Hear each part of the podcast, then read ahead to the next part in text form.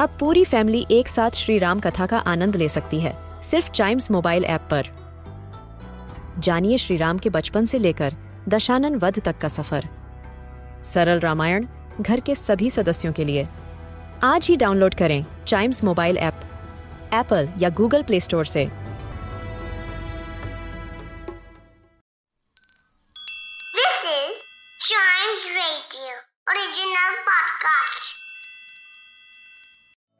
Welcome आप सुन रहे हैं न्यूज़ डे पॉडकास्ट और आपको जैसा पता है कि दिल्ली के अंदर दोबारा से कोविड के केसेस आने लगे थे, जिसके बाद जो है, दिल्ली गवर्नमेंट ने मास्क पहनना मैंडेटरी कर दिया था दिल्ली के अंदर। साथ में दिल्ली एनसीआर यानी कि गाजियाबाद के अंदर भी जो है मास्क पहनने को मैंडेटरी कर दिया गया था।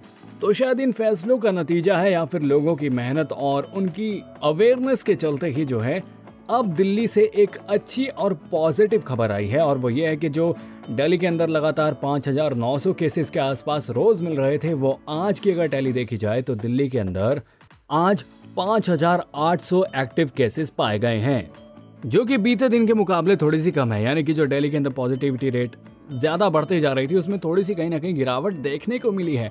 हाँ हालाँकि मामूली सी है लेकिन ये एक पॉजिटिव साइड देखी जा सकती है। अगर हम इसी तरह से थोड़ी सी और अवेयरनेस बरतें और सोशल डिस्टेंसिंग और मास्क का पालन कर लें तो जी वो दिन भी दूर नहीं है जब जो है सिचुएशन पूरी तरह से पहले की तरह नॉर्मल हो जाएगी।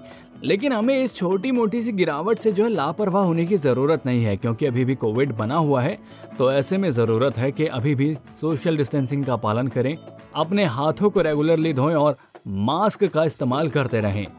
तो आज के एपिसोड में बस इतना ही। उम्मीद करता हूँ कि आपको आज का एपिसोड पसंद आया होगा।